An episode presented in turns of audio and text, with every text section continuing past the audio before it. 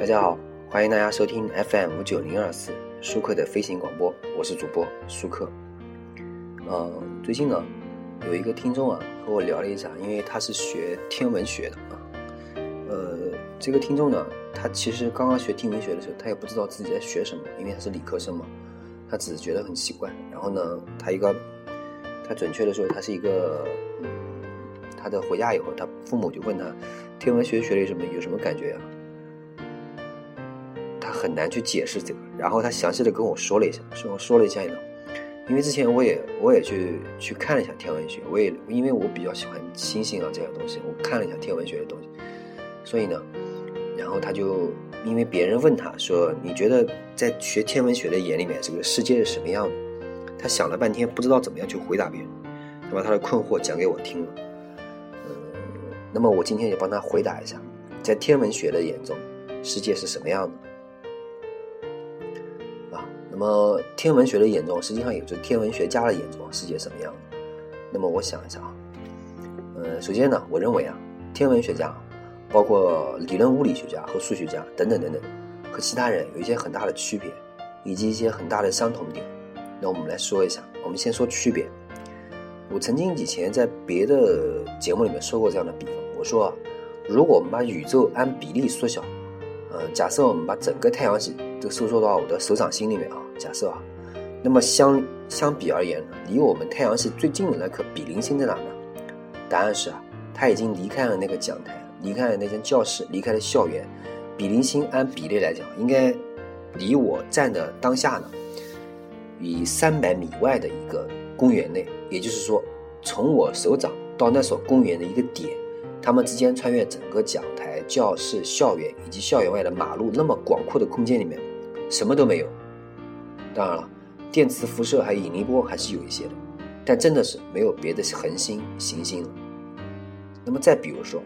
我们看漫天的繁星，我们看银河系熙熙攘攘、密密麻麻的小光点，可是银河系的密度怎么样呢？这么说吧，你在整个欧洲的范围内扔两个苍蝇，只扔两个苍蝇啊，苍蝇在欧欧洲的密度呢，也比银河系的恒星的密度要大得多得多。我们今天啊，在天文学上叫做分子云的那些遮挡了星云的云块，其密度呢，要比我们在天实验室里面制造出最完美的真空还要真空的多得多。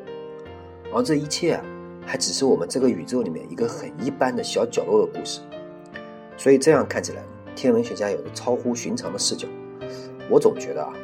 视角的不同是超越知识和智慧的更重要的材质。如果说天文学家有什么不同的话呢？最本质不是数学有多少个零，也不是时间有多么漫长久远，而是天文学家有什么不同的话呢？天文学家习惯了用一些生活中特别不常见的视角，这些视角让平坦的大地变成了小圆球，让遥远的月亮近在咫尺，让我们一刻也离不开的太阳变得微不足道，让光滑的表面显示出斑斑点点，让致密变得辽阔空寂。让辽阔空气变得不值一提，让宇宙啊变得性感撩人。当然了，我还可以这样一直一直说下去，一直说下去。但我决定啊，就是打住。因为更重要的是呢，其实是什么呢？天文学家和其他人的相同之处。无论我们学了多少年的恒星的演化理论，我们还是在告别夕阳的时候充满敬意，因为这一天是我们自己创造的。无论我们能模拟多么精确的太阳系的未来，我们是还是会梦想着那奇妙的旅程就在不久前的将来，因为未来就是今天的梦想决定。无论我们多了解多少个大分子的结构和生命起源的奥妙，我们看到一朵鲜花盛开，一个婴儿落地，我们还是禁不住感慨万千，因为我们有着摆脱不掉的人性。